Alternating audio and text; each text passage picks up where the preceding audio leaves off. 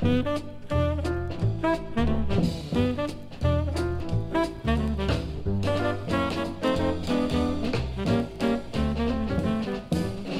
and welcome to the Paperback Show. This week we'll be talking about gold medal paperbacks.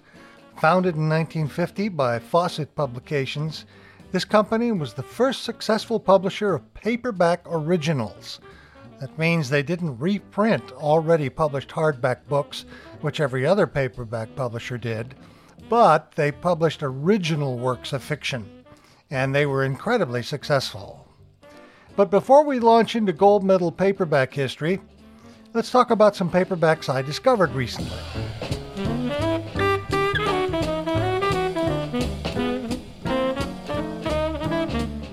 I love reading, and paperbacks are my favorite type of book to read. I'm always on the lookout for interesting paperbacks, and I recently discovered a publisher I think you should know about the British Library Publishers. The British Library holds more than 150 million items in its collection. British Library Publishing actively publish from the library's collection to bring forgotten stories and original nonfiction to new audiences.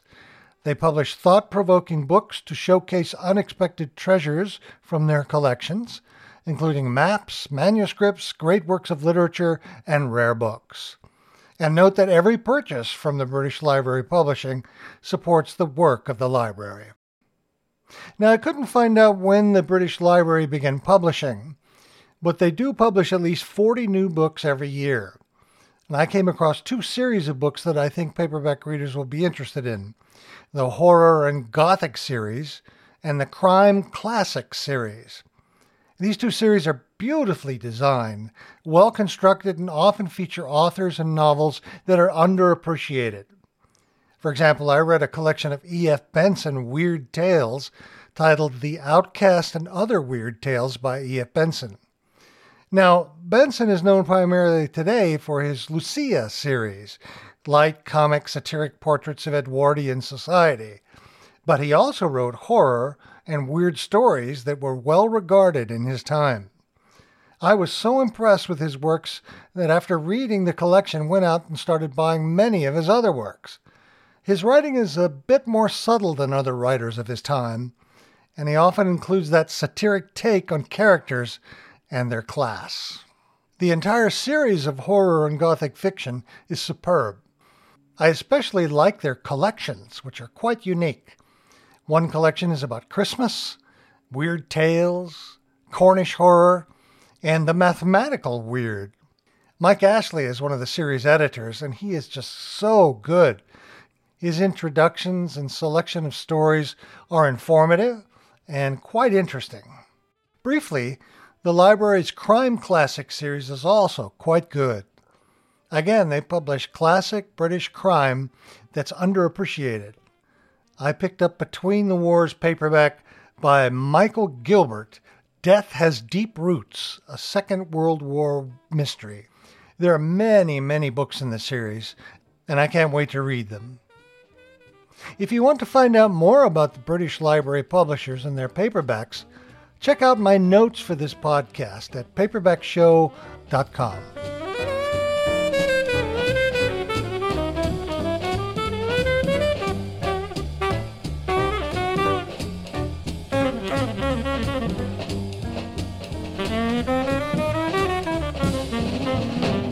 Gold Medal Books.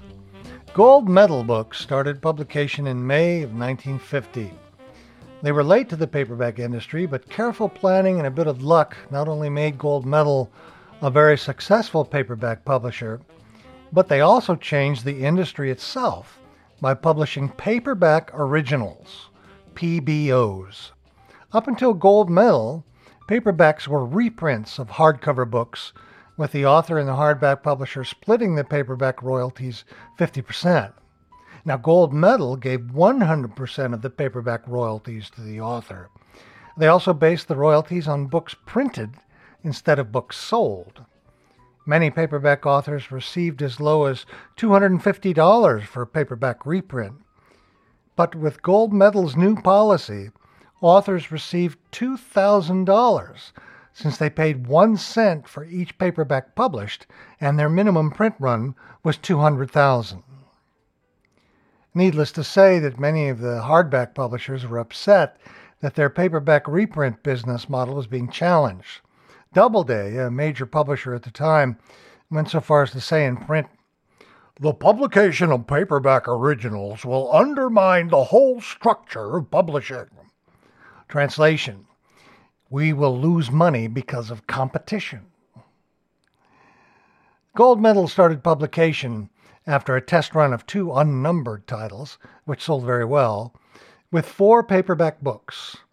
Those titles are Gold Medal 101, We Are the Public Enemies by Alan Hynd, a true crime book. 102, Man Story, True Crime Selections. 103, The Persian Cat by John Flagg with a great cover. And 104, I'll Find You by Richard Himmel. All four of the novels did extremely well. Gold medal paperbacks have the gold medal logo and yellow spines. They also have striking and sometimes lurid covers. The first art director for Gold Medal was Al Allard, who used several cover illustrators but favored Barye Phillips, who is one of the great paperback illustrators of the 40s and 50s. Barye Phillips began painting paperback covers around 1945, but he was very prolific for the pulps through the 1940s, 1950s, and 1960s. He's often referred to as the king of paperbacks. He worked for several publishers in varying art styles, most notably for Fawcett's Gold Medal Books collection and the original James Bond paperbacks by Signet Books. He also painted covers for the Popular Library, Bantam Books, Cardinal Books, Dell Books, Royal Books, and Pocket Books. But the most important person at Gold Medal in the 1950s was Richard Carroll. He was a remarkable man with a keen intelligence and a lot of life experience. He was a veteran of World War I, worked as a newspaper reporter and editor at the Boston Globe. He went to Hollywood and worked as a story editor with a reputation as a great script doctor. And while in Hollywood, he palled around with John Wayne and John Ford. During World War II, he worked on a number of film projects for the Defense Department. And after the war, he was hired by Gold Medal to be their managing editor in charge of the day to day operations. Now, Carroll was important to Gold Medal's success because he was a writer's editor and lacked that narrow mindedness that other editors had at the time about genre fiction. He was open to all kinds of experimentation in paperback novels as long as the writing was concise and not cluttered with unnecessary elements. It was due to Carroll's influence that Gold Medal became the chief exponent of the roman noir or black novel so you'll find all kinds of Western novels with hard boiled elements in them. Uh, you'll find mystery novels that have thriller elements. Um, the mix of genres was just great. And as long as they were well written, he would publish them. At the end of 1951, Gold Medal had sold over 29 million paperback books and had issued 78 different titles. Writers flocked to Gold Medal because of their high pay scale and quick payment. They paid 30 days from publication, which wasn't always the case with other publishers. At one point, Gold Medal received 300 manuscripts a month. Managing editor Richard Carroll set up an efficient but informal system where a good novel worked its way up to him. He would then decide whether to publish the novel. If he decided it was good enough for Gold Medal, then he'd start working with the author to get the novel into shape for publication. There's a funny story about the informal nature of the editorial offices at Gold Medal, which were then located at 67 West 44th Street in New York City. Rona Jaffe, who later became a best selling author herself, worked as an assistant editor at Gold Medal in 1951. One day, Mickey Spillane was visiting the gold medal office, which he would often do. He was a huge best selling paperback author of the time. When Jaffe heard that Mickey was in the outer office, she said, I have to meet him. She ran out of the office and said to Spillane, Mickey, Mickey, if I unbutton my blouse, will you drill me full of holes? I would like to see the look on Mickey's face. During the first six years, Gold Medal had 12 titles that had over a million in sales. Among these top selling authors were John D. MacDonald, Gil Brewer, Bruno Fischer, a personal favorite, Tereska Torres. Now, she was the author of one of the first paperback original novels with lesbian themes, Woman's Barracks, a paperback that was prominently featured by the Gathings Committee, a congressional 1952 probe of obscene magazines and paperbacks, which probably contributed to the novel's extreme popularity at the time. Also, David Goodis, Richard Prather, and Richard Himmel. Now, most gold medal novels were 25 cents each, but they also promoted a 35 cent paperback called Gold Medal Giants because they were longer in length primarily. Best remembered of these supersized novels is Driven by Richard Gehman, G E H M E N. It was so well received at Gold Medal that the editor Richard Carroll made arrangements for the book to be simultaneously published in hardback as well as paperback. And this book is fabulous, and it should be sought out by any paperback collector, especially so since Gehman signed many copies, which makes this gold medal D387 paperback original sign extremely collectible. It's also a wonderful hardback novel that I recommend anybody looking for a good novel, especially a 50s novel. I could go on and on about Gold Medal's movie novelizations. They were among the first.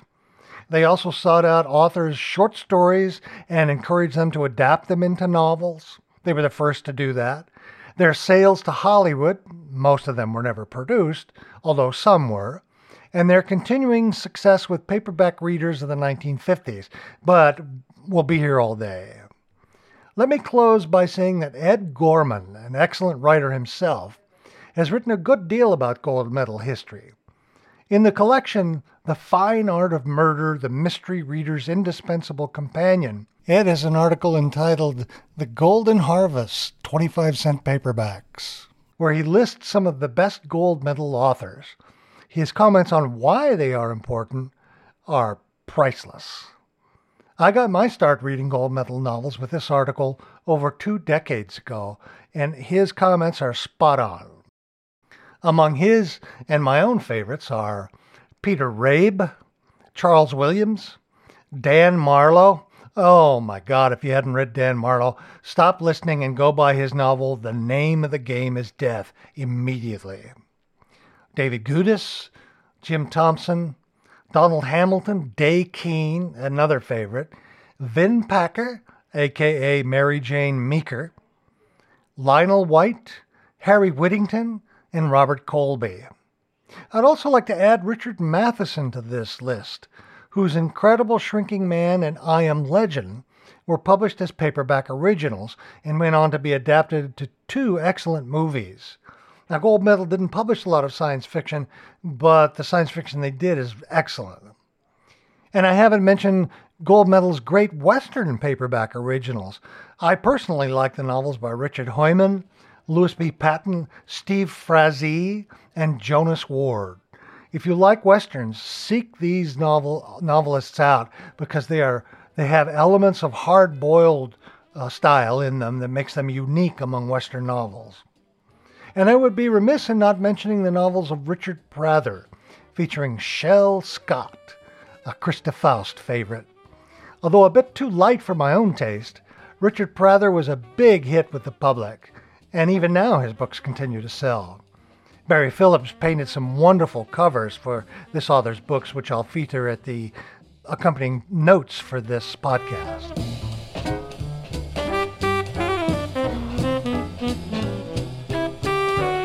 After Richard Carroll died in 1959, Gold Medal changed.